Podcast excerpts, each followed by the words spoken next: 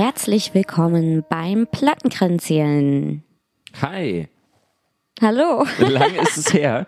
Ähm, wir sind ganz sprachlos nach so langer Zeit tatsächlich mal wieder jetzt hier. Ja, voll. Aber irgendwie bin ich schon wieder so fertig und müde. Wir nehmen irgendwie immer den Podcast auf, wenn ich so durch bin. Mhm. Aber, Aber- man muss sagen, heute war tatsächlich mal einer der Tage im Jahr, die so ein bisschen Energie zurückgegeben haben. Also insofern geht's fast noch. Die letzten Wochen waren es schlimmer und deswegen ähm, haben wir auch so lange nichts von uns hören lassen. Ja, wir waren halt äh, viel beschäftigt. Ich auch mit der Arbeit, ähm, sehr eingespannt, weil wir jetzt am Donnerstag ein großes Event hatten, das wir mit sehr, sehr wenigen Menschen wuppen und das sehr viel Vorbereitung und Kommunikation abverlangt. Und dann war ich auch noch mega krank. Oh Gott, und da kommt immer alles zusammen und man findet keine Kraft mehr, um irgendwie was weiterzumachen. Aber wie gesagt, das Gute ähm, und Schöne im Jahr, das steht bevor. Wir hatten jetzt so ein Wochenende, wo es ultra warm gewesen ist und die nächsten Wochenenden werden scheinbar auch so. Ach, Sonne. Stichwort Klimawandel. Ähm, so ein Stück weit dankbar bin ich dafür schon, aber nur was so das eigene Gefühl angeht, wenn der schlimme Winter vorbei ist. Ja, weil man in Berlin halt auch wirklich immer in so eine Winterdepression fällt. Also Berlin hat im Winter einfach nichts Schönes. Es ist dunkel, grau, kalt, nass, aber so schön Schnee oder so gibt's auch irgendwie nicht. Man fährt da immer so voll in so ein Loch rein. Und ja, das war heute wie Frühling. Ich bin äh, richtig happy. Mm, Und das ist krass zu sehen, wie auch immer alle Menschen gleich rausstürmen auf die Straße und in die Parks. Ähm, Im Gleisdreieckpark heute war es auch ganz beachtlich irgendwie. Das war ein bisschen Festivalatmosphäre.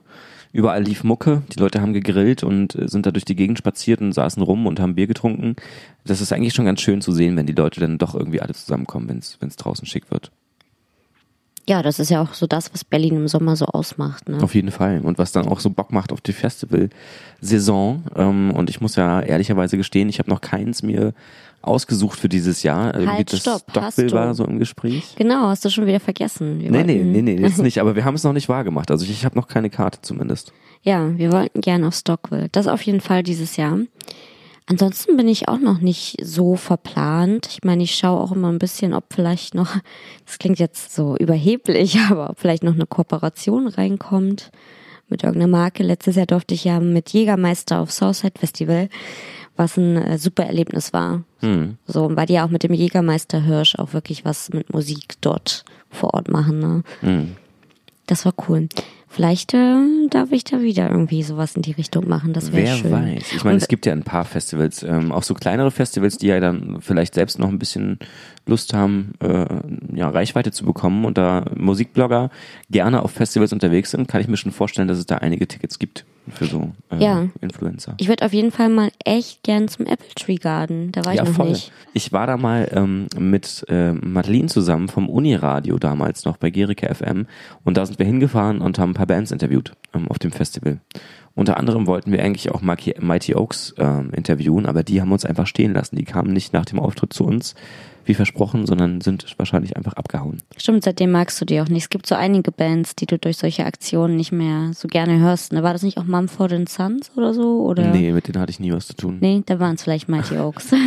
Ja, aber es ist halt, ich, ich finde das irgendwie, ja, man hat dann irgendwie vielleicht was zu tun und irgendwie nicht gerade Bock, was zu machen, aber dann muss man das halt auch nicht zusagen und ähm, weiß ich nicht, das ist, ich finde das ein bisschen respektlos manchmal, wie manche Künstler dann, dann doch mit den Leuten umgehen, die sie ja promoten sollen von der Presse und dass dann immer so, so eine Arschloch-Künstlerkarte gezogen wird. Vielleicht hatten sie auch irgendwie Notfall oder was auch immer, aber dann kann doch irgendwie wenigstens der Tourmanager sagen, Leute, ihr müsst da nicht eine Stunde in der Hitze stehen. Ist nicht schlimm, geht einfach.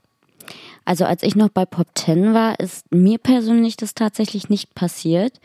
Eher so diese andere unangenehme Variante, wenn du erst am Abend vorher eine Zusage fürs Interview kriegst, dass du am nächsten Tag machen sollst und du halt null vorbereitet bist und dir nachts noch was ausdenken musst. Das finde ich aber eigentlich geil, weil das werden dann so die Interviews, wo du wirklich spontan bist und irgendwie auch du selbst bist, weil du mit demjenigen eher quatschen musst, als dass du ihn interviewst, finde ich. Ja, aber ich habe auch mal so einen gewissen Anspruch an Interviews, die ich mache, dass ich eben nicht diese typischen Standardfragen stelle. Und manchmal bist du ja nicht so mit dem Künstler im Flow. Ich weiß einmal, da muss, habe ich zwei oder drei Stunden vorm Interview erfahren, dass ich einspringen muss für eine Kollegin und Bilderbuch interviewen soll. Und äh, Schande über mich, ich kannte sie damals nicht. Da waren sie gerade ähm, Support Act für die Beatsteaks. Und da habe ich einfach einen Kumpel gefragt, der, also wo ich wusste, dass der mega Bilderbuch-Fan ist, ähm, was er die Band schon immer mal fragen wollte und habe ihn dann auch als Belohnung mitgenommen. Das fand ich eine ganz gute Lösung. Nice. Ja, und ich erinnere mich noch dran, dass du mich damals mal gefragt hattest für Kack Motherfucker. Oh, das war so traurig. Ja, da ging es dir irgendwie nicht gut und dann hast du gesagt, du musst das machen, du musst das machen und dann habe ich Nee, mir nee, ich war erkältet und äh, das geht bei mir immer auf die Stimme. Das hört man jetzt ja gerade auch. Und ich hatte tatsächlich am Tag des Interviews so gar keine Stimme mehr. Und ich hatte aber alles vorbereitet und Mhm. dich dann halt gefragt, ob du die Fragen stellen kannst, weil ich einfach nicht reden konnte. Dann erinnere ich mich auch noch an ein Interview, das ich gesehen hatte, nur von dir. Bei Pop 10 auch, beim Lollapalooza war das, äh, Tempelhofer Feld. Oh nein, bitte erzähl das doch jetzt nicht. Bitte Komm, erzähl das doch jetzt nicht. erzählen. Warum stellst du mich hier immer so an Pranger in diesem Podcast? Das Schlimme ist, ich kann mich gar nicht mehr so richtig dran erinnern, was es war. Aber du hast irgendwas Oh. gemacht und das fanden die irgendwie nicht witzig. Nee, wir waren mit Pop 10 auf dem Lollapalooza, auf dem ersten, das war 2015. Und da haben die Glass Animals gespielt. Und ich liebe die Glass Animals. Und wir waren nur ein Dreierteam und haben dann auch kurz vorher beschlossen, dass ich das Interview spontan mit denen mache, weil sich meine Kollegin nicht so wohl gefühlt hat, für Englisch ein Interview zu führen. Und dann habe ich halt auch ihre Fragen so genutzt und mich halt auch gar nicht weiter darüber informiert. Und ich war auch gerade nicht so up to date. Und manchmal stellt man ja auch Fragen, um gewisse Dinge aus der Band herauszukriegen, obwohl man das weiß. So, also man weiß vielleicht, die gehen auf Tour, fragt es aber nochmal, damit die Zuschauer das vom Fernseher auch mitkriegen oder redet irgendwie über das Thema. Und ja, ich weiß noch, dass die hatten einen sehr komischen britischen Humor, den ich einfach nicht verstanden habe. Und andersrum haben sie meinen deutschen Humor nicht verstanden. Also es war so voll der Culture Clash. Und ein ganz unangenehmes Interview, weil die haben mich halt immer verarscht und ich habe es nicht gecheckt. Also sie haben halt auf ganz viele Fragen einfach auch nicht ernsthaft geantwortet. Und es war wirklich das schlimmste Interview, das ich je geführt habe. Und dann hat mein Kollege, der fand das halt so witzig, der das gefilmt hat, der hat das dann auch äh, ganz speziell zusammengeschnitten. Also es ist wirklich ganz übel. Bitte googelt jetzt nicht danach, wenn ihr mich in irgendeiner Weise nett und sympathisch findet. Ich glaube, dass äh, leider vieles aus dieser Zeit nicht mehr online abrufbar ist. Auch so die Sendung, die wir zusammen moderiert haben. Ähm, da ist ganz vieles nicht mehr da, was mich auch ein bisschen freut, weil ich mich daran erinnere. Äh, es gab ein paar, ein paar Ausgaben, in denen mein Bart noch ein bisschen länger war, Der ging ja bis, sagen. bis zu deiner Brust. Und da gab es dann einen Zuschauer, der es überhaupt nicht witzig fand. Der hat dann immer E-Mails an Pop 10 geschrieben, Ja, so ein äh, Troll ob das halt. Provokation ist und wie schlimm das denn sei, sowas im Fernsehen zu zeigen. Und so kann man doch nicht. Naja. Wir haben aber auch schöne Dinge erlebt. Und zwar waren wir vorletzte Woche bei unseren lieben Freunden Arians beim Konzert in der Kantine am Berghain Berlin. Und sie wurden supported von Philemic und Tenta. Also Tenta haben nach ihnen gespielt, aber es war so ein Doppelkonzert von Tenta und Arians, weil die ja auch befreundet sind.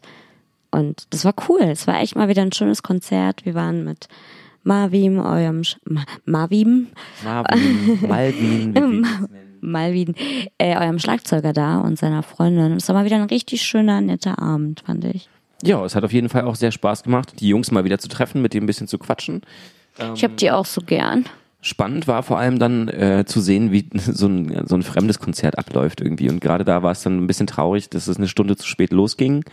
Äh, Arians natürlich dann eine ziemlich geile Show hingelegt haben, aber am Ende Tenta gar nicht mehr so viel Zeit hatten. Also die haben dann, glaube ich, erst halb zwölf oder so angefangen, weil es technische Probleme gab und Verzögerungen und das war dann schon ein bisschen schade. Hat mich auch echt geärgert, weil bei Tenta, also ich finde die super, super cool und mag die Musik echt gern, weil es auch irgendwie so was Einzigartiges, Besonderes ist.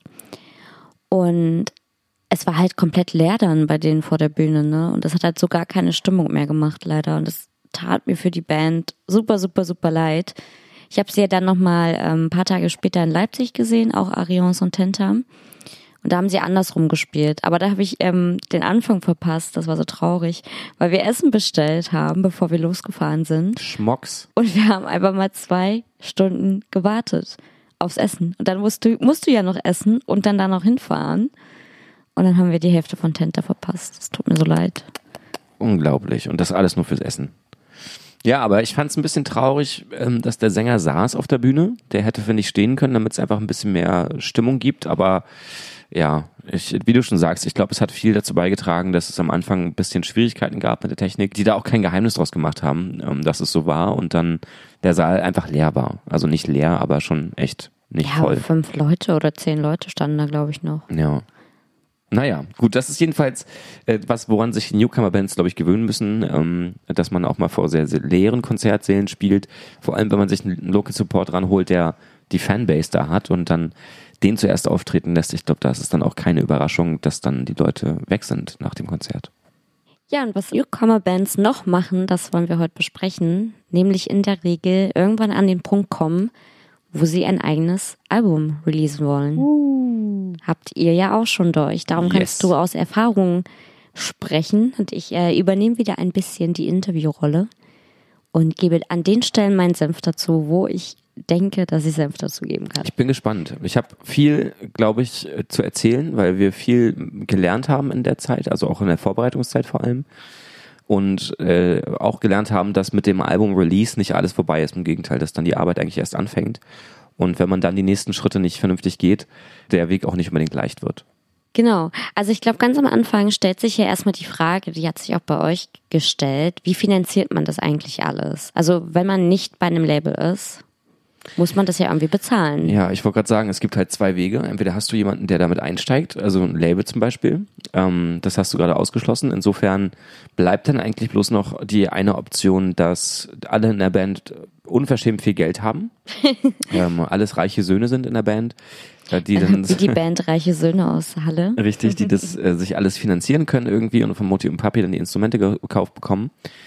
Oder aber man erkämpft sich so eine Art Fanbase und fragt eben dort, ob man Unterstützung kriegen kann. Also ich glaube, Crowdfunding ist so das mit meistgenutzte Mittel für Newcomer-Bands, um irgendwie in der Lage zu sein, sowas umzusetzen, so ein Projekt überhaupt zu starten. Und darauf kann man heutzutage auch kaum noch verzichten, weil eben niemand bereit ist, noch Geld in die Hand zu nehmen für ein Projekt, bei dem man nicht weiß, was daraus wird. Ja, ihr habt ja die Crowdfunding-Variante auch genutzt. Welche Vor- und Nachteile hatte das denn deiner Meinung nach? Ich glaube, ein Vorteil ist auf jeden Fall, dass man schon ein bisschen absehen kann, in welche Richtung das Album geht. Also wenn man in der Crowdfunding-Kampagne ein Stück weit Erfolg hat und das mit einem realistischen Ziel irgendwie umgesetzt bekommt, dann weiß man auch schon, wen man sozusagen im Rücken hat. Also ob man eine Fanbase hat, die das Ganze mitträgt und die halt auch Bock hat auf das Ganze. Ja, wenn man keine hat, dann braucht man sowas ja gar nicht anfangen. Ja, richtig. Also dann braucht man, glaube ich, sich auch diesen Enttäuschungsmoment nicht geben, dass man eine Crowdfunding-Kampagne startet, weil man hofft, dass ganz viele fremde Leute damit machen, denn das ist es, glaube ich, in den meisten Fällen wirklich nicht, sondern gerade bei Bands kann man sich darauf verlassen, dass es ja, vielleicht zu 70, 80 Prozent Leute sind, die man auf jeden Fall kennt und nur 30 Prozent, 20 Prozent Fans sind, die man so noch nicht getroffen hat, die man noch nicht begegnet ist. Ich glaube, der Großteil sind wirklich Freunde, Familie und Bekannte, die das Ganze mit unterstützen. Aber ist das nicht auch doof, also jetzt mal wie bei Band-Contests zum Beispiel, dann deine Community die ganze Zeit damit zu nerven? So, hey, hier, gibt uns Geld. Es ist also ein bisschen auch wie Betteln, so, wenn man es mal so ganz streng sehen will. Mm, das finde ich nicht, weil bei einer Crowdfunding-Kampagne, da gibst du ja im Grunde was im Voraus. Also du bezahlst deine Platte eigentlich schon vorab und gibst der Band damit die Möglichkeit, etwas zu finanzieren, das du sowieso schon haben willst. Es ist im Endeffekt wie eine Vorbestellung, wenn du so willst, nur dass du die Band überhaupt erst in die Lage versetzt, das zu produzieren. Und bei so einer Gewinnspielsache, von wegen hier kommt und liked und teilt den Beitrag, da hat man ja nichts davon. Dann ist man ja als Zuschauer, äh, als, als Fan, steht man dann da und denkt sich, cool, die haben jetzt was gewonnen und kriegen jetzt das und das in den Arsch geschoben, aber ich selber habe nichts davon, außer dass die Band vielleicht dann coole Songs schreibt in zwei, drei Jahren. Nur bei einer Crowdfunding-Kampagne wie gesagt, da kauft man sich schon was im Vorfeld, nur dass man es halt im Voraus bezahlt und erst ein Jahr später dann vielleicht zugeschickt bekommt. Was ich halt cool finde, was ihr auch gemacht habt, dass äh, man bei so einer Crowdfunding-Kampagne als Band auch kreative, exklusive Dinge mit anbieten kann. Also ihr hattet ja auch mit angeboten so ein Wohnzimmerkonzert äh, für eine Person und deren Freunde, Familie oder auch so kleine Sachen wie das Graham Songtext äh, per Hand aufschreibt oder jemand bei euch mit auf Tour darf. Hast du dir auch geholt, ne, den Songtext? Ja, den habe ich auch. Welchen Graham. hast du bekommen? Ich glaube, ich habe City Lovers genommen. Mhm. Und der hängt noch nirgendwo an der Wand? Nee, Äh, noch nicht, aber da habe ich tatsächlich gerade erst wieder dran gedacht, ich brauche nur noch einen passenden Rahmen dafür. Ah, ja, ja. Weil Grammy auch meinte, er hat sich ganz besonders viel Mühe gegeben, weil er sich vorstellen konnte, dass ich das wieder poste. Und das habe ich auch gemacht. Ja, ja äh, wo du sagst, außergewöhnliche Sachen, die man machen kann. Wir hatten auch eins in der Planung, das wir leider nicht mit angeboten haben, glaube ich, am Ende. Den Oder vielleicht, Kochabend? vielleicht hatten wir es auch mit drin, ich bin mir nicht sicher. Auf jeden Fall haben wir es nicht verkauft. Daran könnte ich mich erinnern. Das war nämlich für 99.999 Euro ein sechstägiger Ausflug in Space Camp in Florida. Was? Ein, ein, ein Space War das Camp. Matzes Idee? Nein, das haben wir zusammen rausgefunden. Da konnte man nämlich einen Parabelflug machen und dann sich so ein Weltraumtraining unterziehen. Wie geil wäre denn das bitte gewesen? Und wir hätten locker noch 20.000 übrig gehabt, um das Album zu produzieren. Das wäre richtig nice geworden. Das habt ihr, glaube ich, echt nicht angeboten. Daran Ja. würde ich mich erinnern. Ja, es stand aber auf dem Plan und wir hätten davon wirklich alle mitfliegen können. Also sechs Leute und noch Geld Geil. übrig für die Albumproduktion. Leider hat es nicht geklappt. Äh, Fürs nächste Album, ihr könnt schon mal anfangen zu sparen. Wir wollen gerne. Was ist denn aber, wenn man trotz Crowdfunding-Kampagne das Geld nicht zusammenbekommt? Oder ich erinnere mich, bei euch war es ja auch so, dass ihr dann doch nochmal mehr Kosten hattet, als ihr am Anfang ähm, dachtet und mit Mhm. dem Crowdfunding überhaupt eingenommen habt. Ja, dann muss man irgendwie halt kreativ werden. Also entweder überlegt man sich, wo kann man Kosten einsparen, dass man vielleicht ein paar Tage im Studio wegschneidet oder weiß nicht, dann irgendwie weniger Marketing macht im, im Nachgang oder im Vorfeld vielleicht auch. Ähm, da muss man vielleicht Kompromisse eingehen oder man guckt halt, dass man dann privat doch nochmal irgendwie ein bisschen was reinpacken kann. Jeder einzeln. Aber am Ende, wenn eine Finanzierung nicht steht, ich glaube, dann ist man halt einfach aufgeschmissen. Vielleicht ein paar mehr Gigs spielen noch zwischendrin, dass man irgendwie noch ein paar hundert Euro zusammensparen kann. Oder, äh, weiß ich nicht, versuchen nochmal an irgendwelche Deals zu kommen mit irgendeinem Verlag zum Beispiel, die einem dann nochmal einen Vorschuss geben können, wenn sie das Album ausreichend gut finden. Da muss man halt wirklich kreativ werden. Aber das kann man, glaube ich, so nicht sagen, dass es einen guten Weg gibt, ähm, den man dann einfach so ansteuern kann, falls man es nicht schaffen sollte. Und ihr hattet jetzt das Album ja auch ohne Label released, wenn ich mich richtig erinnere, ne? Na, wir hatten das Album schon zusammen mit Velocity Sounds äh, Records Ach, released. stimmt, ja. Das ist unser kleines Label aus Leipzig ähm, mit Roland. Äh, liebe Grüße an der Stelle. Ähm, das war schon wichtig, weil ich glaube, diesen ganzen Anmeldungsaufwand und so dann doch allein zu machen, ist ganz schön, ganz schön hart. Und wenn man auch keinen Verlag im Hintergrund hat, dass da bei der GEMA alles entsprechend angemeldet wird und so, das ist schon viel zu krass, als dass man das selber machen möchte. Und das kann ich nur jedem empfehlen. Holt euch irgendwie einen Distributor ran, der das Ding für euch raushauen kann, weil es ist einfach am Ende so viel Administration und man muss da wirklich auch Ahnung von haben, weil man Verträge unterschreibt, die irgendwie viele, viele Jahre Laufzeit haben im Zweifelsfalle und wo es auch um Geld gehen kann. Wenn das Album was wird, muss man sich immer vor Augen halten, dass es dann auch um viel Geld gehen kann am Ende. Und da will man, glaube ich, einfach keine falschen Deals machen und keine Fehler ähm, riskieren, um sich dann zu ärgern am Ende, wenn es irgendwie mehr Kosten verursacht, als dass man wirklich damit ja eine Nullrechnung hat am Ende wenigstens. Das würde ich, glaube ich, an dieser Stelle gerne nochmal diskutieren. Also ob es mit oder ohne Label, also welche Vor- und Nachteile es da gibt, weil es gibt ja noch genügend Bands, die ohne Label rausgehen. Das hat ja auch seine Gründe, ne? Mhm, klar. Also man spart sich halt viel auf der einen Seite, aber man hat, wie gesagt, sehr viel selbst administrativen Aufwand, äh, mit dem man irgendwie jemanden haben muss. Und es gibt ja dann trotzdem kleine Indie-Labels. Die meistens machen es ja nicht mit einem Major, dafür wenigstens auf einem kleinen Indie-Label irgendwo. Aber ganz, ganz alleine rausbringen, das ist halt die Frage, in welchem Rahmen man das dann auch rausbringt oder ob man es nur sozusagen bei Soundcloud hochlädt und bei Spotify rausbringen lässt und das heißt dann released irgendwie, ne? Also ich glaube, ein Vorteil ist, dass man die Freiheit hat und ohne Zeit- und Kostendruck von einem Label oder einem Studio oder irgendwem anders das ähm, machen kann. Aber man muss natürlich sehr viel Energie und sehr viel Motivation und sehr viel Zeit haben, weil es, wie du ja schon sagst, es ist ein massiv großer Aufwand, den man da hat. Und dann kann man ja aber auch komplett sein, sein Ding durchziehen.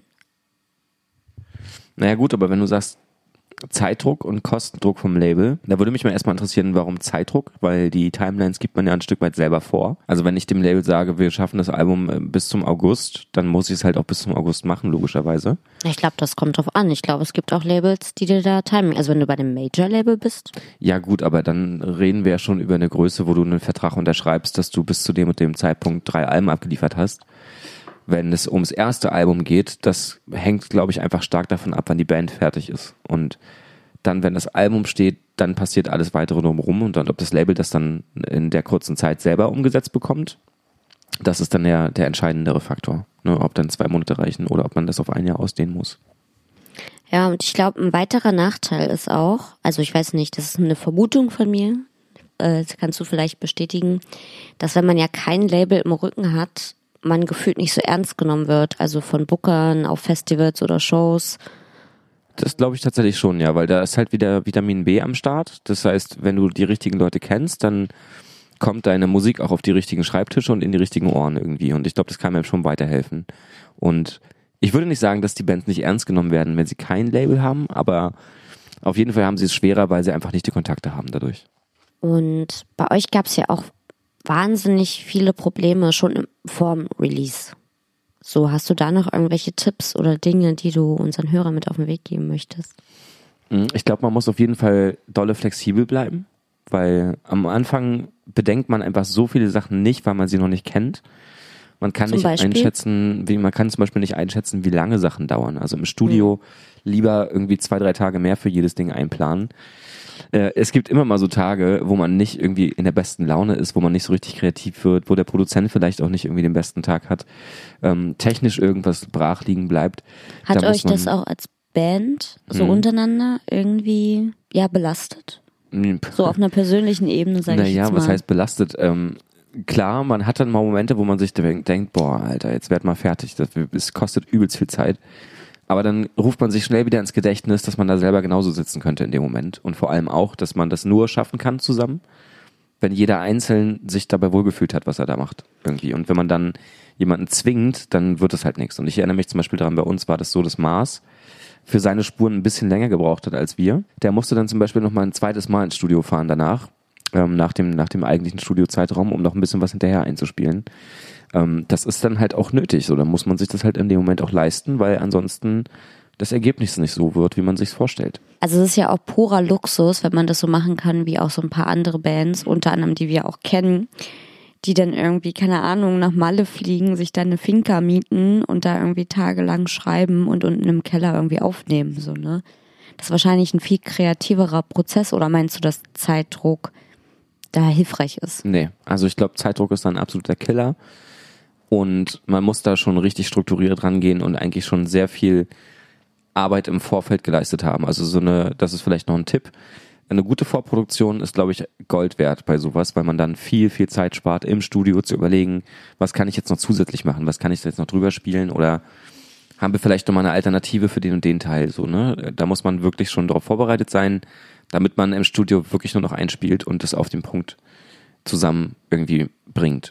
Aber es ist ja auch geil, da denke ich wieder an den Film Bohemian Rhapsody über Queen. Ähm, da hat man ja auch gesehen, wie die ihr Alben aufgenommen haben oder auch hier mit äh, Folds, wie die dann da richtig rumspielen erst im Studio und die verrücktesten Sachen ausprobieren und wie das mhm. klingt und die Sachen aufnehmen und auch irgendwie, keine Ahnung, eine Million Takes von einem Gesangspart aufnehmen und sich diese Zeit nehmen und auch den Luxus haben, das Geld dafür ausgeben zu können. Das ist es halt so, ne? Absoluter Traum, wenn du dann wirklich einfach machen kannst, was du willst. Und ich glaube, das ist was, was wir für einen Proberaum schon uns ein bisschen abgeguckt hatten von solchen Dokus. Einfach zu wissen, nimm dir Zeit und lass dir Zeit irgendwie damit und nimm dir den Freiraum, den du auch in dem Moment brauchst, weil wie gesagt, du kannst halt jemanden zwingen, was machen zu müssen, aber da wird am Ende nichts Kreatives bei rauskommen. Da muss man sich irgendwie selbst überwinden und selber zwingen, sich hinzusetzen. Und dann vielleicht auch irgendwie mal Dinge tun, die einen ein bisschen inspirieren, so dumm das klingt. Ich hasse dieses Wort Inspiration, aber was inspiriert ist halt dich denn? Das kann alles sein eigentlich, alles im Alltag. Das kann aber auch irgendwas sein, was in meinem Kopf vorgeht irgendwie. Wenn ich Musik höre, wenn ich Bilder sehe, wenn ich draußen irgendwie auf der Straße langlaufe und schönes Wetter ist und ich eine Hauswand sehe, die schick ist.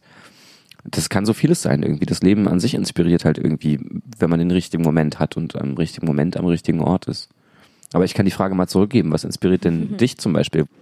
Auch ganz viel. Ähm, also ich bin natürlich auch die ganze Zeit auf der Suche nach Inspiration für die Arbeit. Das ist ganz, ganz wichtig und Kernpunkt äh, unserer Arbeit in der Agentur. Genauso ja aber auch immer auf der Suche nach Inspiration für ähm, den Podcast, den Blog oder Instagram generell. Ähm, da gibt's auch ganz viele Dinge. Also eine Sache, die schon mal mir extrem viel gebracht hat in den letzten Monaten, ist, so doof es klingt, Yoga und Meditation. Also mir wirklich diese Zeit einzuräumen, eine Ruhephase zu haben, sag ich mal, wo du dich komplett auf dich konzentrierst, dadurch wirklich neue Energie findest und du musst dich halt komplett darauf fokussieren und kannst währenddessen gar nicht an was anderes denken. Wenn ich an was anderes denke, falle ich halt um, wenn ich gerade in irgendeiner komischen Pose hänge, so. Das hat mir, also es gibt mir super, super, super viel. Dann ähm, lese ich ja auch sehr viel bin natürlich auch viel online unterwegs, interessiere mich aber auch sehr für Kunst und bei mir ist es auch ganz viel Musik, weil Musik in mir sehr viel Emotionen auslöst und in mir auch Bilder aufmacht, so eine Welt. Ich schaue auch extrem ähm, viele Serien, weil man da auch so viel rausziehen kann, ne? Ja, ich glaube, man muss da vielleicht auch die Frage stellen, was heißt denn Inspiration eigentlich? Also was bewirkt denn etwas, das inspiriert? es ist ja nicht immer irgendwas, was Ideen her herbeischafft oder sowas, irgendwas Konkretes, sondern es geht ja eigentlich darum, den Geist zu erwecken, eigentlich, wenn du so willst. Das ist halt ein schwieriges Wort, finde ich, ein sehr abstraktes Wort. Und deswegen auch schwer greifbar, was denn eigentlich inspiriert. So. Hm, na, ich finde, Inspiration ist, wenn du was siehst, was du dir halt merkst und das dann irgendwie in eine Idee übersetzt. Also eine Kollegin von mir hat das neulich ganz interessant gesagt. Für sie ist kreativ Arbeiten nicht dass man sich den neuesten, krassesten Scheiß ausdenkt, was heutzutage sowieso extrem schwer ist, weil es einfach schon so viel gibt, sondern dass man Dinge findet, die man halt in eine Kampagne übersetzen kann. Also als Beispiel, wir hatten letztens ein Brainstorming, da ging es um Social-Media-Filme und da ging es um so einen Raum, den wir irgendwie ja verrückt darstellen. So, also mehr kann ich dazu gerade leider nicht sagen. Und dann war ich gleich so, ja, kennt ihr das Musikvideo oder das Musikvideo? Also es war einmal eins von ähm, Okay Go und eins von We Are the City, wo ich dann halt Ideen rausgezogen habe für diese Filme. Hm. Und das ist für meine Kollegin kreatives Arbeiten oder ja, kreativ sein. Aber das würde ja bedeuten, dass Kreativität oder Inspiration immer an irgendwas gekoppelt ist, was man daraus macht ähm, das irgendwie sichtbar oder greifbar ist, weil du gesagt hast, man kriegt eine Idee, die man sich merkt und die man dann umsetzt. Ja, aber mhm. bei Künstlern, also wenn ich jetzt mal in die Kunst ähm, ja. übertrage, ist es ja zum Beispiel so, du siehst ähm, vielleicht eine Raufasertapete und siehst darin irgendetwas oder irgendein Muster, was mhm. du dann in deine Kunst mit einfließen lässt. Mhm. Oder nee, so ich meine, es können, ja, es können ja zum Beispiel auch Menschen inspirieren. Also ich kann ja zum Beispiel auch durch die Straßen gehen, jemanden sehen und mir denken, ach krass, das ist eine Person, das ist ein Charakter, wenn ich den sehe, kommt mir gleich eine Idee so und dann, dann inspiriert mich das als entweder als Mensch, also in meinem Lebensstil oder in meinem Aussehen oder vielleicht schreibe ich ja sogar wirklich einen Song über diese Person. Genau, oder dass du dich mit Personen unterhältst und die dich auf Dinge bringen, auf die du vorher nicht gekommen bist. So, also zum Beispiel jetzt mal blöd gesagt, ich sage, Yoga tut mir so wahnsinnig gut mhm, und irgendjemand findet es interessant ja. und probiert das dann auch für sich aus. Ja, deswegen, also inspirieren kann so, so, so vieles irgendwie. Das kann man, glaube ich, nicht eingrenzen.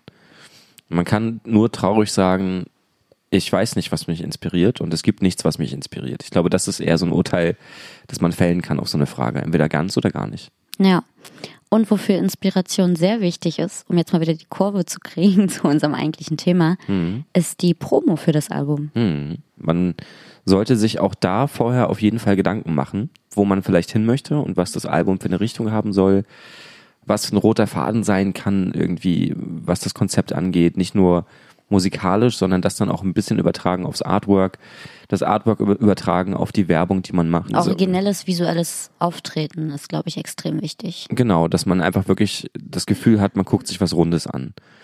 Und das sollte man, wie gesagt, von, im Vorfeld schon mit einplanen, dass man nicht erst anfängt, wenn das Album schon da ist und dann versuchen, was drum zu basteln, weil das wird dann im Zweifelsfall eher schwer.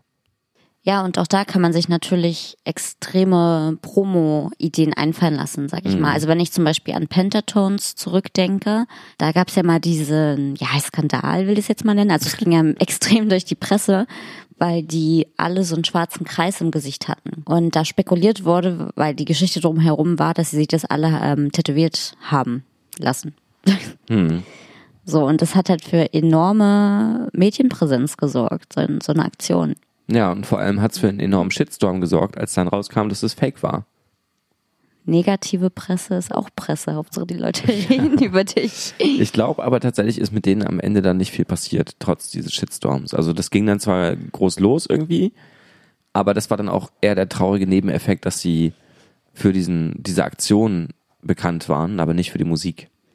Meinst du, das war der Killer? Also ich habe die ja vor, ich glaube, zwei, drei Jahren hier in Berlin nochmal live gesehen und das war ausverkauft und mega voll und extrem Krass. toll. Vielleicht kenne ich mich da auch einfach bloß nicht gut genug aus, das kann auch sein. Aber das wäre zumindest mein äh, Urteil danach, dass ich sage, ich kenne sie halt daher und die. Musik kenne ich nicht und ich kann das jetzt nicht auf alle übertragen, aber mein Gefühl wäre, dass die Leute das dann eher so aufgenommen haben. Ich höre gerade mal, wie viele Facebook-Likes die haben. Es sind tatsächlich äh, nur 5800. Hm. Da sind wir auch schon bei Social Media. Man wird ja irgendwie immer an Zahlen gemessen. An Likes und Followern gemessen. Ne? Ist ja wie bei, bei Influencern auch. Und das ist ja als Band wahnsinnig wichtig, auch um gebucht zu werden. Was ich auch nicht so, also richtig verstehe. Also ihr ärgert euch darüber auch immer. Klar, hat halt den Aspekt, dass die Leute natürlich auch wollen, dass da auch dann Menschen vor der Bühne stehen, mhm. wahrscheinlich. Aber ich weiß nicht, bei Influencern ist es ja auch so, da habe ich ja auch tagtäglich die Diskussion mit meinen Kunden. Die wollen immer so viel Reichweite wie möglich und äh, da sollen die Influencer dann so 500.000 Follower haben oder so. Mhm. Und manchmal macht es aber mehr online aus, wenn du lieber mehrere kleinere Nischenleute hast. Mal so als Beispiel. Also die performen dann manchmal besser, je nachdem, was das Ziel ist. Und das finde ich spannend, dass da auch die Kunden halt, egal ob das jetzt ein Konzern oder ein Startup oder whatever ist, auch immer der Meinung sind, wir wollen nur Influencer mit der größtmöglichen Reichweite. Ja, und da sich heute niemand mehr darauf verlassen kann, weil es auch gekauft werden kann, so. Ist das bei Bands auch ein großes Thema? Eigentlich? Ja, ich, na, ich bin ich mir nicht sicher. Ich glaube, das ist einfach so ein Thema, was sich über alle Bereiche erstreckt. Also egal, wo du Fake-Follower hast oder gekaufte Likes oder so, ist es halt auffällig und für Bands ist es halt eigentlich, ist es genauso lächerlich wie für andere Sachen auch. Also ich glaube nicht, dass es da mehr ein Thema ist oder weniger Thema ist als irgendwo anders. Es macht halt auch leider so gar keinen Sinn, sich Follower zu kaufen, ne? Ist so. Ähm, ja. Also ich muss sagen, dass auch jetzt um wieder auf das Influencer-Thema zurückzukommen, ähm, viele Unternehmen sich damit einfach nicht gut genug auskennen, dann natürlich nur gucken, okay, krass, der hat 500.000 Follower. Ich buche den jetzt, dann läuft meine Kampagne nicht so und dann kommen halt auch ganz oft Kunden zu mir, die meinen, ja, wir haben da mal was mit Influencern gemacht, war aber scheiße, machen wir nicht mehr. Ähm, ich sehe halt auf Anhieb, ob äh, ein Profil Follower gekauft hat oder nicht. Also auf Instagram zumindest. Auf Facebook ist es natürlich schwerer geworden durch den Algorithmus. Hm. Auf Instagram zum Teil auch. Aber man kann halt immer schauen, wie ist das Verhältnis der Likes auf die Followerzahl. Aber man kann sich ja heute auch Likes kaufen. Und da habe ich dann ähm, auch so ein kleines Tool für, wo ich halt wirklich schauen kann, wo kommen die Follower her. Und wenn du siehst, ein Influencer hat irgendwie 30 Prozent Follower aus Bangladesch, dann weißt du halt direkt Bescheid. Mhm. Ich, ja, aber ich denke nicht, dass man in der Musikbranche schon so weit ist, dass ähm, Booker sich solche Mühe machen. Und ja, dann, ja. dann gewinnt man ja irgendwie trotzdem, wenn man Follower kauft. So, also die Interaktion bleibt halt aus, der Algorithmus bestraft einen ein bisschen. Ja, du hast ja nichts davon. Also es bringt dir einfach nichts, weil am Ende kommt es darauf an, dass die Leute nicht deine Facebook-Seite liken, sondern dass sie die Veranstaltung bei Facebook mit, ich, mit einer Zusage anklicken. Und das macht halt kein, kein Bot so, den du dir kaufst, sondern das machen die Leute, die sich ein Ticket kaufen. Und ich glaube, für Bands ist dieses, diese Like-Zahl halt irgendwie auch so ein bisschen irrelevant. Klar, wie gesagt, man guckt halt drauf und kann ein Verhältnis setzen, wie bekannt sie wohl sind irgendwie oder in was für einer Stufe sie sich gerade ungefähr befinden. Aber so danach buchen oder sowas haut halt nicht hin. Und das ist, glaube ich, einfach jedem Booker klar, dass es da scheißegal ist, wie viele Likes die Band hat, sondern da muss man halt gucken, wie viele Leute ähm, bei Veranstaltungen sind und wie viele Konzerte diese Band gespielt hat. Und das sieht man im Zweifelsfalle, wie gesagt, eher bei den Veranstaltungen als irgendwie bei den generellen Like-Zahlen so.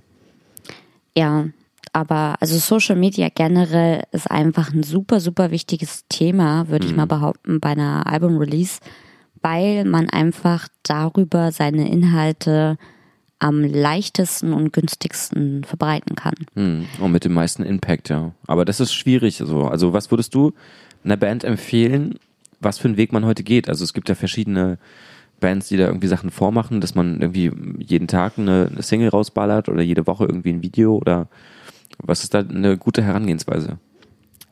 Das ist ein sehr, sehr großes Thema, was wir hier gerade aufmachen. Ich versuche das mal so kurz wie möglich irgendwie abzuhandeln. Also ähm, ich glaube, erstmal muss man sich bewusst werden, also ich gehe da halt immer sehr strategisch ran. Das ist so meinem, meinem Job also an meinen Job gebunden. Ich weiß aber auch, dass viele aus dieser Generation, die halt mit Online komplett aufgewachsen sind, äh, wir kennen ja auch noch die ganzen analogen Geschichten, die machen das manchmal so intuitiv. Die denken da gar nicht drüber nach. Das beobachte ich auch bei vielen Influencern, wie gesagt, die eine extreme Reichweite haben. Die haben sich da nie so eine Platte drüber gemacht. Die haben einfach ein Talent dafür. So, ne? Wenn man es aber aus der strategischen Sicht betrachten möchte, ist halt erstmal ganz, ganz wichtig, das machen, glaube ich, auch echt wenige Bands, sich echt damit auseinanderzusetzen, wer ist denn eigentlich meine Zielgruppe, die ich anspreche und auf welchen Kanälen erreiche ich die eigentlich.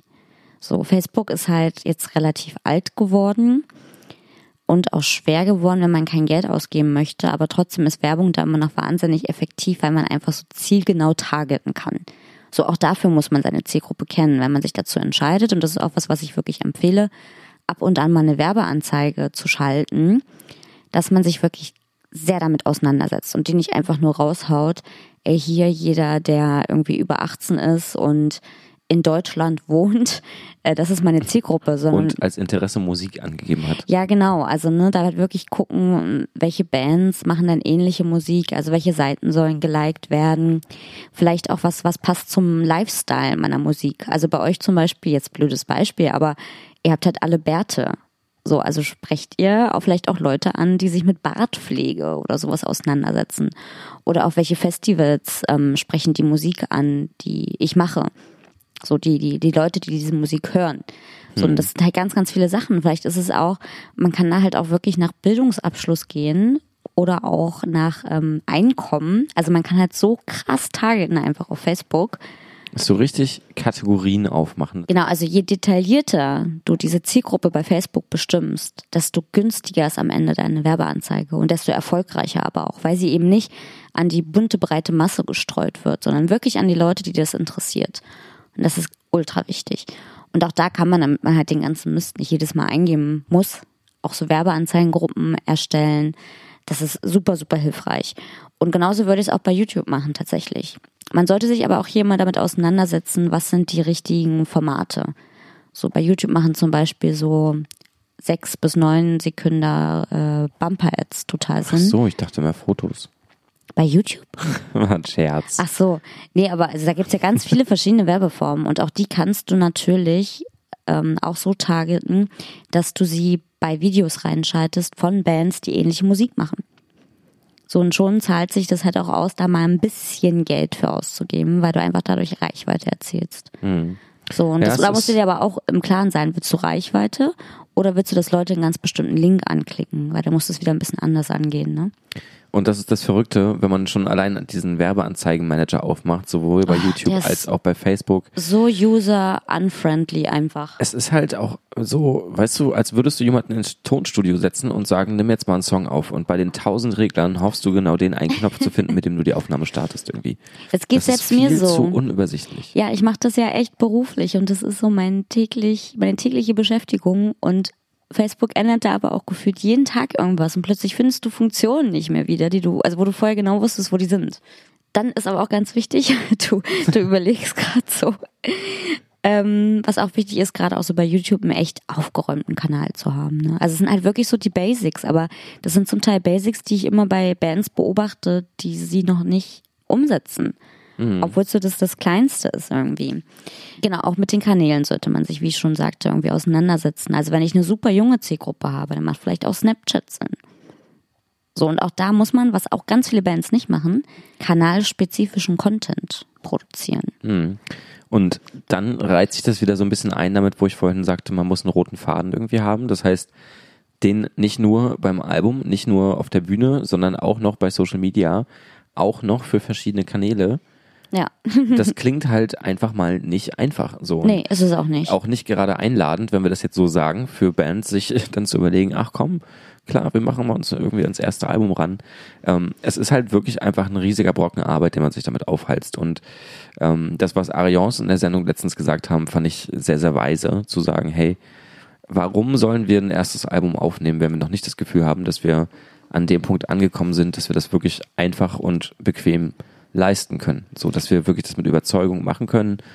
Ich denke auch, dass man mit mehreren Releases vorher einfach schon ganz andere Erfahrungen sammeln kann und dieses Konzept Album wirklich man sich aufheben kann für den Moment, wenn man schon so ein bisschen etablierter ist irgendwie. Also ich glaube, für eine nächste Band hätte ich jetzt mein, mein erstes Album doch auch ein bisschen später gemacht. So, ich bin gespannt, wie es bei uns jetzt bei Berlin Syndrome weitergeht mit äh, in Sachen, was für ein Release wir jetzt rausbringen als nächsten, ähm, weil wie gesagt das Thema Album schon ein mächtiges Ding ist, was man sich da einfach auf die Schultern lastet. Ja, voll, aber ähm, also es macht natürlich an vielen Ecken Sinn, Singles rauszubringen, auch auf Formalbum schon mehrere Singles rauszubringen die auch vielleicht auf dem Album vertreten sind, allein wenn man dann ja auch schon Spotify-Plays hat und leichter in die Charts kommt. Aber auch dann muss man das ja promoten. So, und auch da gibt's, glaube ich, auch ein paar einfachere Wege für eine Band. Also, was hat zum Beispiel bei Facebook, ähm, wie gesagt, das ist ja immer noch ein wichtiger Kanal, da sollte man als Band immer sein.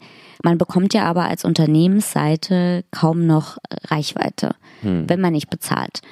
Aber wenn man sein Newsfeed so anschaut, die privaten Profile haben wieder mehr Reichweite. Also ist zum Beispiel vielleicht auch ein Punkt, dass man einfach seine, seine Links unter Freunden verteilt, die das einfach als private Profile teilen. Oder man auch vielleicht hier die Community komplett aufruft. Also ein Newsletter zum Beispiel ist auch noch eine Idee, die man machen kann. Hm. Den die Leute ja aktiv abonnieren, um Infos der Band zu bekommen. So, und wenn man da jetzt ein Newsletter an seine Community schickt und sagt, hier übrigens, das ist der Link zu unserem neuen Musikvideo, zu unserer neuen Single, whatever, äh, wir freuen uns mega, wenn ihr uns unterstützt und das über eure Privatprofile teilt. Dann mhm. kann man wieder auf günstige Art und Weise mit wenig Aufwand viel Reichweite erzielen. Ja, aber dann ist wieder die Frage, was will man damit? Also will ich Reichweite erzielen, dass möglichst viele Leute das sehen oder will ich, dass die Leute, die das sehen, auch verstehen, was sie da sehen? Zum Beispiel gibt's ja jetzt heutzutage ganz oft so WhatsApp-Gruppen. Ähm, ja.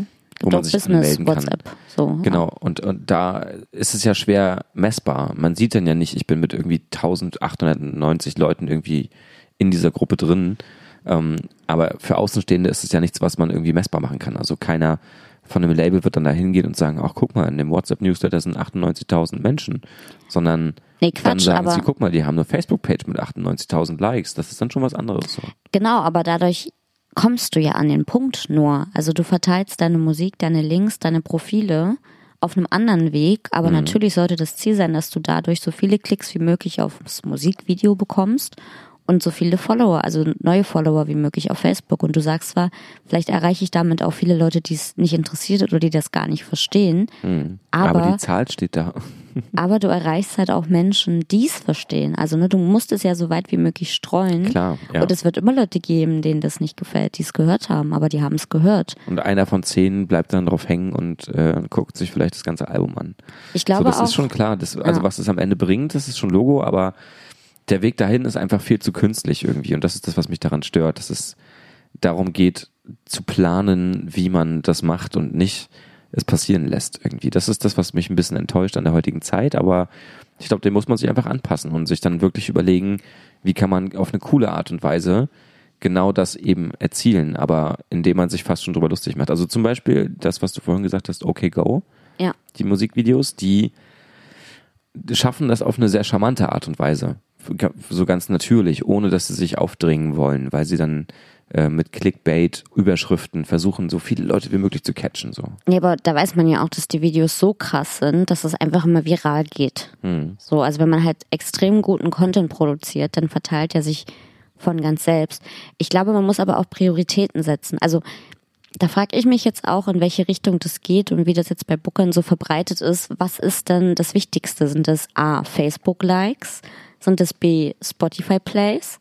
Oder C, YouTube Views?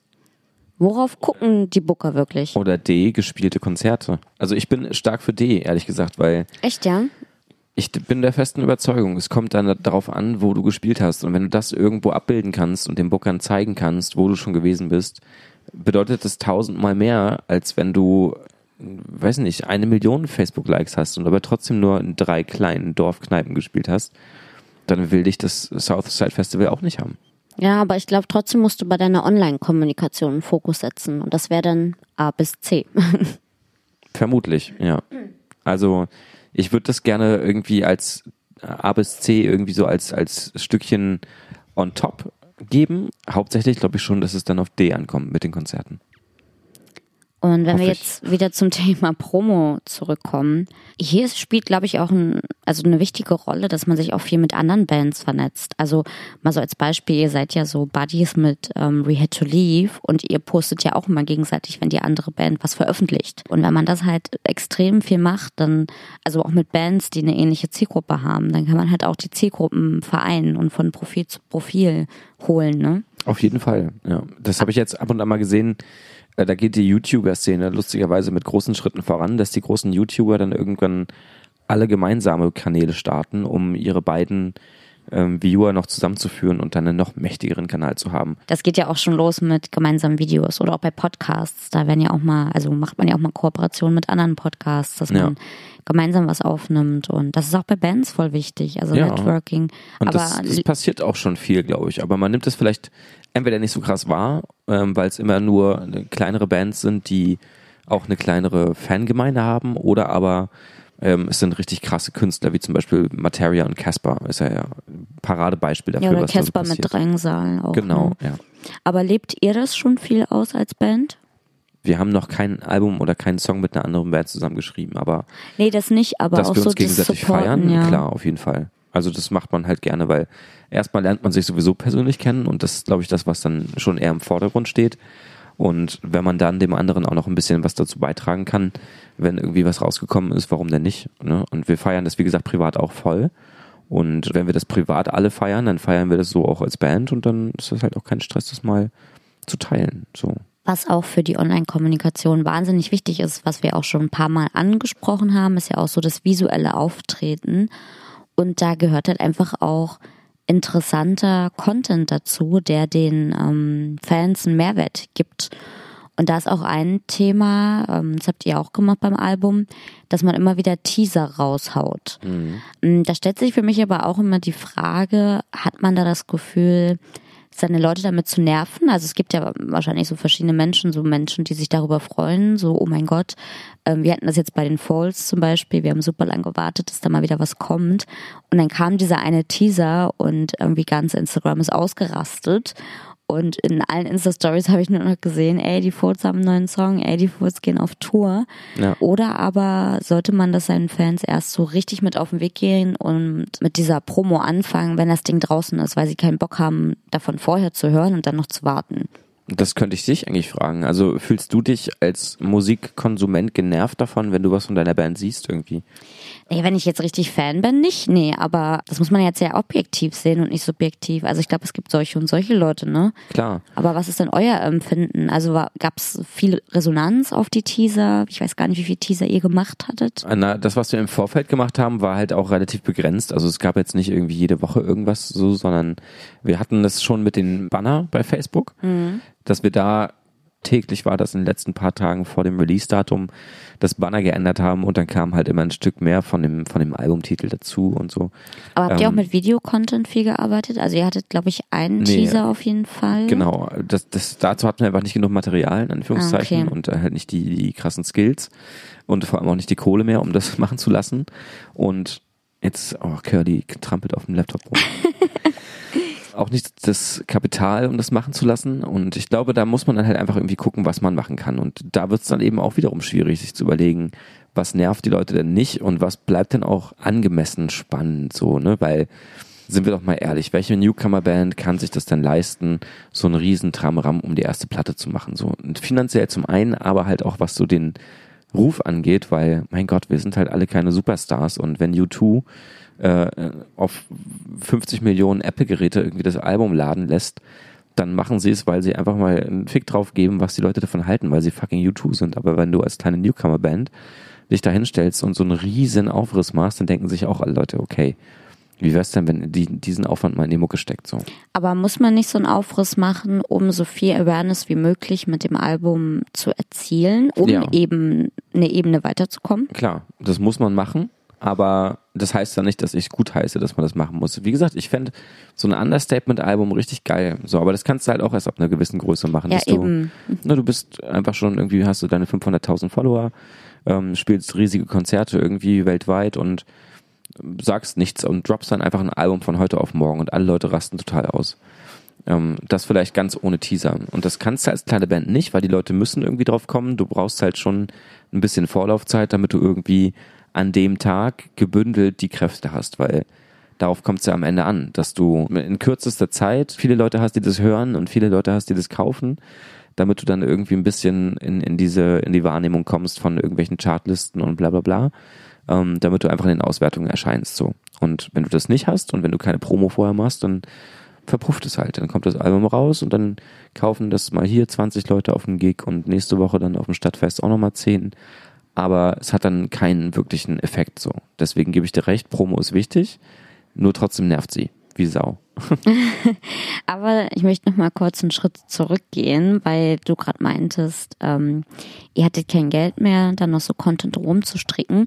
Ich glaube aber, Content muss nicht unbedingt teuer sein, interessanter Content. Also wenn ich sehe, was dein iPhone zum Beispiel für krasse Videos macht, äh, keine Produktplatzierung an dieser Stelle.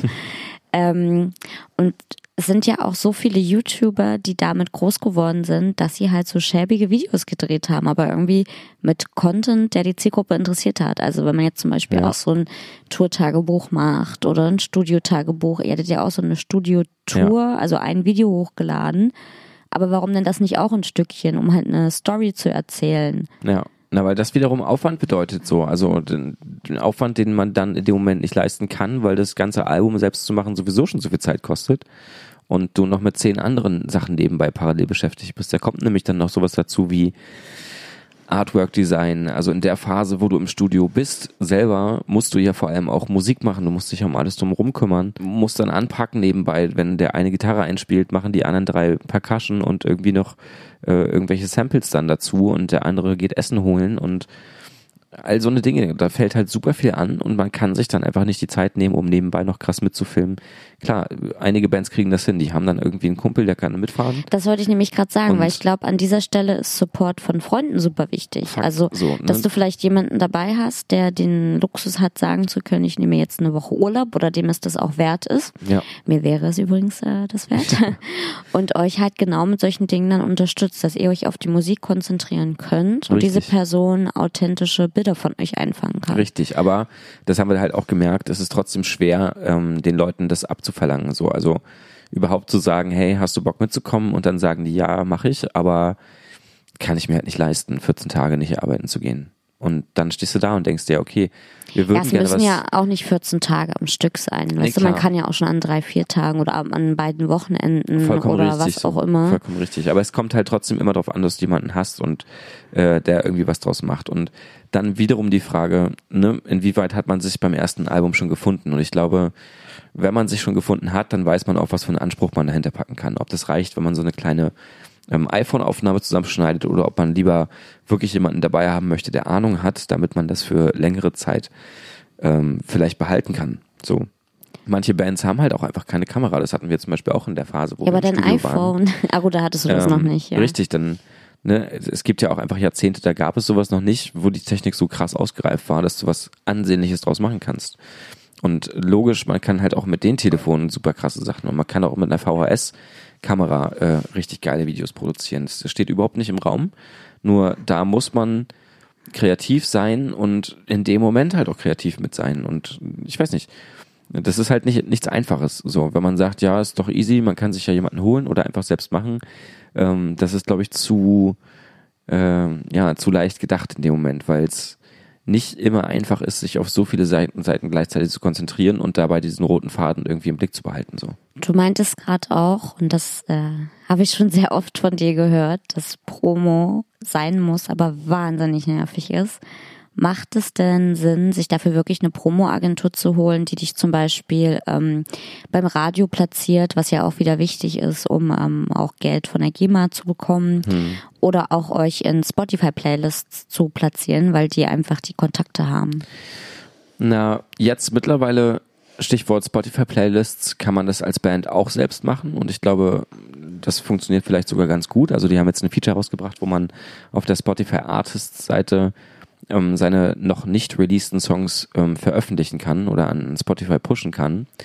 die werden sich dann da auch tatsächlich angehört. Die haben ein ganz großes Team von Leuten da sitzen, die dann die Songs durchgehen und in irgendwelche Kategorien packen. Wenn der Song dann sozusagen veröffentlicht wird, kannst du Glück haben, dass er in einer Playlist schon gefeatured ist. Und wenn das passiert, sollst du den Song am besten viel teilen, die Playlist viel teilen, ähm, damit der Song auf weiteren größeren Playlists sozusagen erscheint. Und dann kannst du damit schon wirklich einen großen Impact haben. Ähm, ich freue mich darauf, das mal auszuprobieren, wenn wir den nächsten Release rausbringen. Aber ich glaube, es macht schon Sinn, sich auch Leute zu holen, die sich in dem eigenen Markt irgendwie auskennen. Also Promo-Leute, die je nachdem, was man irgendwie braucht als Band, diesen Kanal ansteuern können. Ich glaube nicht, dass es für jede Band sinnvoll ist, sich einen Radiopromoter zu holen. Ähm, man muss halt Musik fürs Radio machen, ne? Genau, genauso wie Print halt auch eine Überlegung ist. Man muss sich da wirklich hart überlegen, ob die eigene Musik in irgendwelchen dieser Medien stattfindet überhaupt, damit es sich lohnt, da Geld reinzustecken. Zumal man mit Print auch einfach nicht mehr so viele Menschen erreicht. Das muss man jetzt hier auch mal so sagen. Richtig. Und, und dafür ist es wahnsinnig teuer. Also dafür ist es wirklich teuer, sich da platzieren zu lassen. Genau. Und ähm, dann halt lieber wirklich gucken, dass man irgendwie auf Medien erscheint, ähm, wo wirklich Influencer da sind zum Beispiel oder auf Spotify mal über Werbung nachdenken und über Playlisten, über YouTube äh, versuchen, was zu reißen.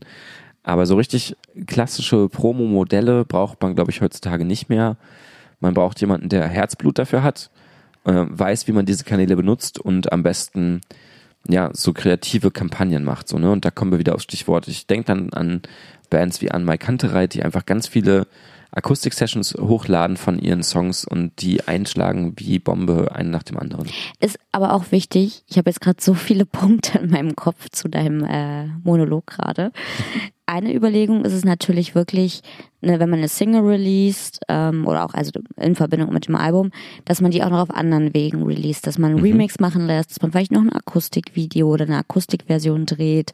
Also im äh, Podcast, den ich auch sehr gern höre, Tagträume groß, der ähnliche Themen wie wir behandelt, habe ich das neulich erst gehört, dass man sich auch überlegen sollte, je nachdem in welcher, also welchem Genre man irgendwie unterwegs ist, auch Cover-Songs oder Cover-Videos zu äh, produzieren, weil die einfach so super geklickt werden auf YouTube. Ne? Da bin ich ja leider irgendwie kein Fan von. Also ich hatte auch schon mal Bock drauf, eine Version von einem Song zu machen, den wir alle feiern. Und das ja, so aber, einer muss es halt sein, wo ihr dahinter steht. Ne? Richtig, und dann in, in unserer eigenen musikalischen Version davon, aber den dann auch rauszubringen und zum Beispiel auf dem Album zu bannen. Nee, das musst du ja halt nicht. Halt nee, das ist halt, geht halt nur um YouTube gerade. Ja, okay, ja.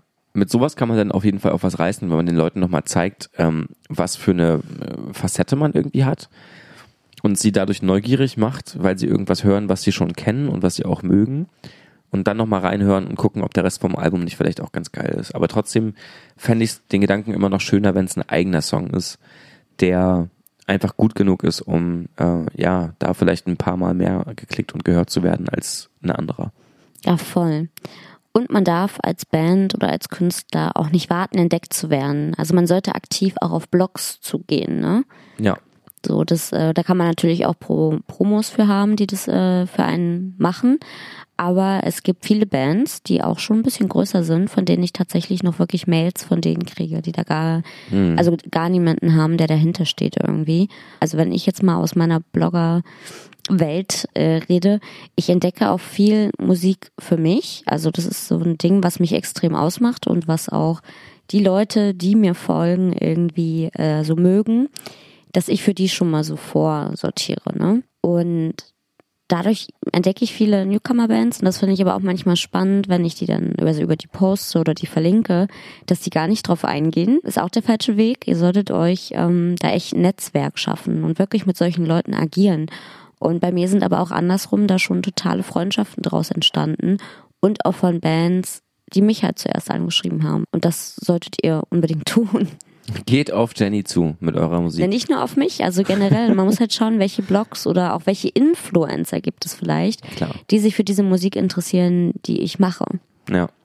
Man muss da einfach mal ein bisschen außerhalb seines Proberaumes denken und auch nicht nur irgendwie auf Bühnen denken, sondern sich überlegen, dass ein ganz, ganz großer Teil von dem, was man macht, auch in Wohnzimmern stattfindet, auf irgendwelchen äh, Handys und so, in, auf Schulhöfen oder in der Uni oder auf jeden Fall nicht nur da, wo man es erwarten möchte, nämlich auf Festivals so. Und ähm, diesen Teil viel, viel stärker zu behandeln, ist, glaube ich, was, was sich viele Bands und inklusive wir uns auf die Kappe schreiben können, ähm, den Teil, in dem man nicht unterwegs ist in seiner Bandzeit, aktiver für Social Media zu nutzen und ihr seinen Fans dann auch irgendwas zu bieten, so dumm das auch klingt, ne, irgendwas zu bieten, ähm, womit sie sich beschäftigen können, irgendwie was sie sich angucken können, was wir denn gerade so machen. Ja, aber halt nicht nur so bespielen mit so Bullshit. irrelevant, genau, Ja. mit so irrelevantem Content. Also Hauptsache Richtig. ich poste jetzt was und ich poste jetzt, wie ich hier mein Essen koche oder Ja. was auch immer. Das hat ja nichts mit der Band zu tun. Aber gib mal ein paar Tipps, was Bands posten können, wenn sie gerade nichts anstehen haben. Kein, keine Albumproduktion, keine Gigs irgendwie ausstehen, sondern ähm, so eine Durchschnittsband in Bochum, die äh, ne, gerade irgendwie, weiß ich, vor, vor acht Wochen ihr letztes Konzert gespielt hat. Naja, du solltest dann, wenn du unterwegs bist und wenn du was zu erzählen hast, natürlich so viel Content wie möglich sammeln. Du solltest dir auch überlegen, ob du vielleicht irgendwas Spezielles ähm, bieten kannst. Also gibt es irgendwen in der Band oder gibt es irgendwas an der Band, was so interessant und spannend ist, was ihr teilen könnt, zum Beispiel in der Videoreihe. Oder auch wie das mit dem Podcast jetzt, was wir machen. So, das könntest du ja zum Beispiel auch über die Band teilen, so weil du auch über die Erfahrungen der Band redest. So, oder aber auch, ob man mit, mit Videotagebuch irgendwas macht. So, keine Ahnung, einer in der Band baut selbst Gitarren.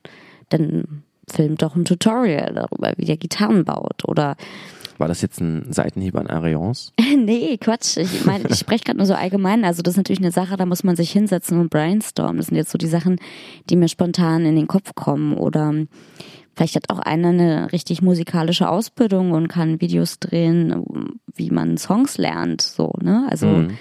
oder also irgendwie sowas. Was was für einen Mehrwert kann man den Leuten mitgeben? Oder gibt es vielleicht auch was, dass einer in der Band künstlerisch total begabt ist, das oder fotografisch, dass man dann vielleicht auch ein Konzert mit einer Fotoausstellung verbindet oder auch zum Beispiel bei die Blackout Problems haben das wieder gemacht jetzt neulich. Das fand ich mega cool.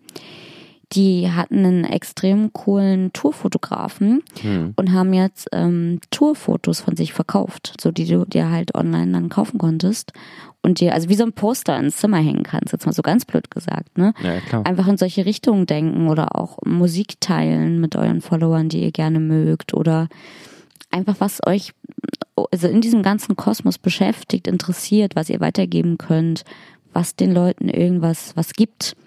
So, oder manchmal ist es ja auch so, dass, dass die Menschen wirklich auf, auf die Persönlichkeiten in der Band total abfahren.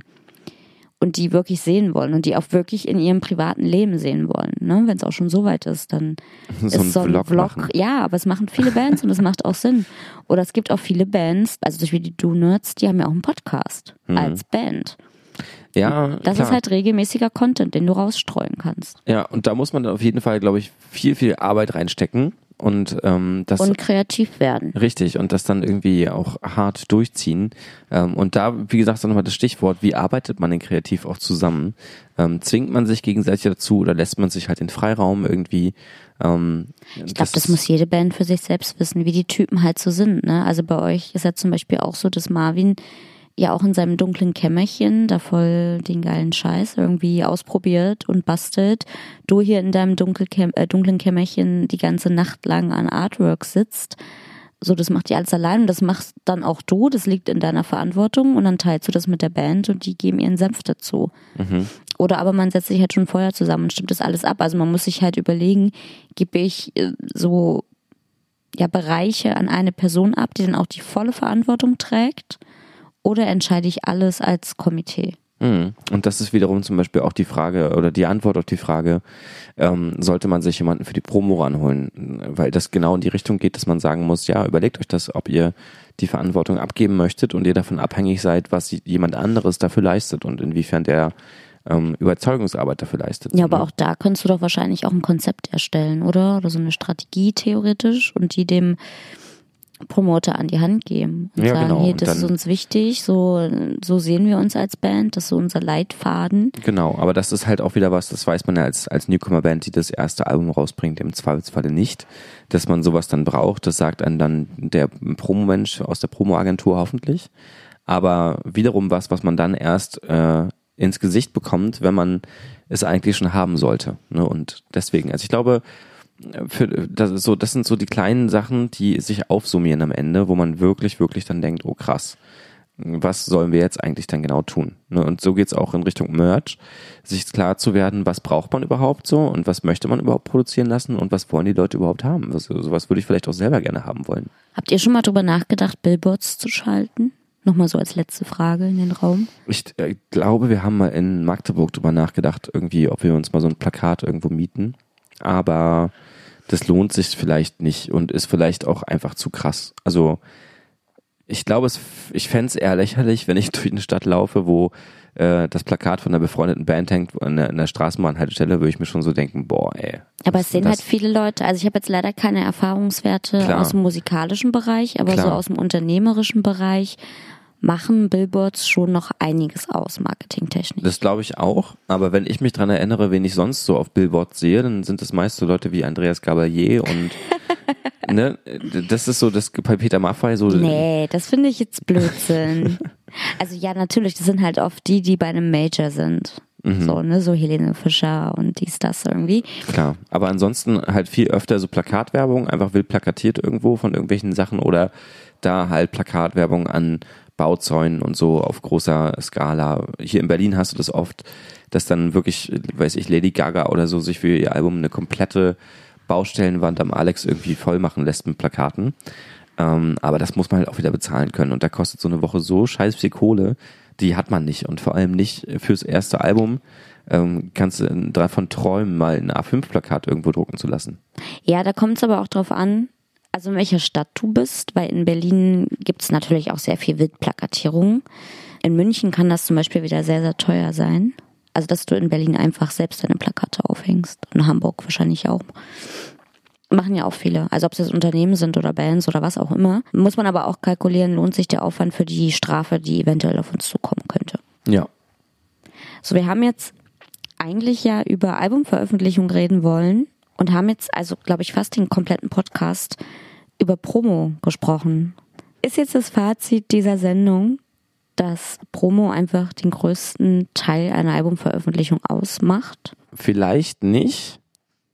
Nee, das würde ich so nicht sagen. Aber ich glaube, es macht den Teil aus, an, über den man am meisten reden muss. Der am meisten Arbeit macht? Mm, auch nicht, aber der Teil, über den man am meisten reden muss. Also einfach, weil bei den anderen Teilen, da macht man eher. So im Studio, da macht man das halt eher. Das Design, das macht man eher und da redet man zwar am Anfang drüber, aber dann ist es halt Umsetzung. Promo ist halt reden, reden, reden, reden, reden. Du redest nur über das Album, ob du das vermarktest, ob du es kaufst oder ob du äh, darüber sprichst, weil du einen Artikel drüber schreibst als Bloggerin es wird nur darüber geredet. Und ich glaube, deswegen muss man im Vorfeld viel drüber reden und hoffentlich auch im Idealfall danach viel drüber reden, ob es gut war oder nicht. Ich habe aber auch das Gefühl, wir hätten jetzt noch viel, viel länger über dieses Thema reden können. Ja. ja also ja, es ist halt klar. wirklich ein Das geht halt so Batzen, in die ne? Tiefe. Also allein über dieses Thema Zielgruppen und Targeting und wen will ich eigentlich erreichen und was soll eigentlich überhaupt diese Kampagne auf dem Kanal ähm, helfen, um das Album nachher auf meiner Webseite zu verkaufen das ist, glaube ich, so komplex, da kannst du da einen, einen eigenen Podcast für machen und dann 50 ja. Folgen draus machen. Voll. So, jetzt haben wir aber noch die Playlist Oha. auf unserer Liste. Ja, du kannst schon mal in Ruhe anfangen. Ja, ich muss mal eben Spotify noch aufmachen. Ja, du sprintest schon wieder so zu deinem Laptop. Ich habe heute relativ viel. Ich habe eins, zwei, drei, vier Songs. So, auf jeden Fall würde ich gern Gengar mit Before Sunshine reinpacken. Jetzt ärgerst du dich wahrscheinlich, weil du den auch gern reingepackt Finde ich schon mal gemein, weil ich glaube ich letzte Woche erst zu dir gesagt habe, ey, den musst du dir mal anhören, ähm, voll cool. Und ja, aber ich kenne die schon vor lang. Nee, ich kenne die schon, ich habe den nicht erst richtig gehört. Aber ich habe ihn dir wieder ins Gedächtnis gerufen. Genau, so ist es. Aber trotzdem packe ich den jetzt in die Playlist, weil du immer so trödelst. Mega Song, macht voll gute Laune. Dann würde ich gern von Alice Phoebe Lou She reinpacken großartige Musikerin. Ähm, die bringt jetzt am 8. März ihr neues Album raus und ist am 11. Mai in, der Berlin, äh, in Berlin in der Columbia Halle. Ich werde auf jeden Fall da sein. Ich ähm, habe so Bock, die mal live zu sehen. Hat bisher das Vergnügen noch nicht gehabt. Aber dieser Song ist einer meiner absoluten Lieblingssongs von ihr. Dann bin ich sehr auf äh, Wolf and Moon hängen geblieben. Das Album habe ich euch schon mal in meinen Insta-Stories vorgestellt, ähm, falls das jemand gesehen hat. Mein absoluter Lieblingssong von ihnen ist Before. Und man bekommt bei ihrer Musik halt total Fernweh und Bock, irgendwie so ein Abenteuer zu erleben und aus dem Alltag auszubrechen. Also es gibt mir ganz, ganz viel Energie und positive Gefühle. Und jetzt wurde frisch released vor einer Woche ein neuer Song mit einem richtig schönen Musikvideo von Falk Marvin aus Bremen. Der Sänger ist auch Teil des Tagträume Groß Podcasts, den wir gerade erwähnt haben. Ähm, der Song heißt Ich kann es nicht mehr hören. Ich muss jetzt zugeben, dass ich die Musik, die sie früher gemacht haben, okay fand, war nicht so ganz, also war einfach nicht mein Ding. So ist keine schlechte Musik, aber nicht das, was ich so in der Regel höre. Und habe sie auch schon mal live gesehen und ich muss sagen, dass der Song, der geht jetzt so ein bisschen in eine andere Richtung und diese Richtung gefällt mir sehr. Also ich ähm, bin voll drauf hängen geblieben, habe den gleichen Dauerschleife gehört. Ich kann es schwer vergleichen. Es geht so ein bisschen schon auch in eine Casper-Richtung aber irgendwie auch nicht. Mhm. Aber ich würde schon sagen, das ist einer der Einflüsse der Band. Ich hoffe, ich kriege jetzt äh, keinen kein Arschtritt von der Band, dass ich das gesagt habe. ich weiß ja nicht, äh, manche sind da ja so empfindlich, dass sie mit einigen Bands einfach nicht mehr verglichen werden wollen. Mhm. Hast du jetzt was gefunden? Ja, ich habe was gefunden. Nach meinem ähm, super langen Monolog. Ich wollte gerade sagen, ich mache es einfach mal kurz. Ähm, einer, den ich letztens durch Zufall entdeckt habe, durch Spotifys ähm, Güte, und zwar von äh, George Olivier äh, Surveillance heißt er. Sagt mir gar nichts. Also es, weder Künstler noch Ja, ähm, sehr, sehr schöner Song, kann ich euch nur empfehlen. Ist so ein bisschen Singer-Songwritery, aber ähm, sehr ergreifendes Lied.